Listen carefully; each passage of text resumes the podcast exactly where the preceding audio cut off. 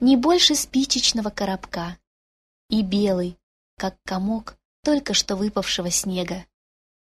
Удивленный новым впечатлением больше, нежели испуганный, откуда же ангелу на небе знать, что такое упасть, если там, на его родине, вообще нет сил притяжения?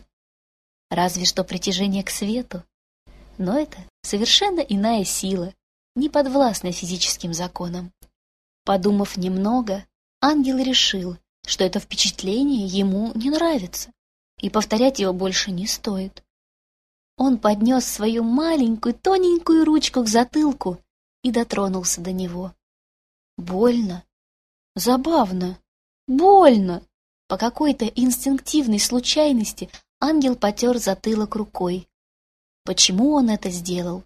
Он этого не мог понять. Затылок явно не стал от этого болеть меньше, но стало как-то легче морально. Хотя ангелы, конечно, имеют свою, совсем отличную от нашей мораль. Ангел стал осматриваться, продолжая потирать затылок. Странная, красивая фигура возвышалась прямо над ним. Ангел чуть взлетел над ней, чтобы внимательнее осмотреть. Желтый шарик на зеленой палочке. Это же цветок? Ангел поднял голову и увидел небо. Большое-большое и красивое-красивое. Отсюда оно смотрится нисколько не хуже, чем оно есть на самом деле, там, высоко.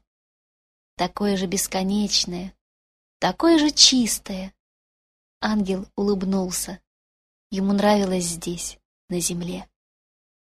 Почему же у него на родине считалось, что земля — место опасное и неприятное?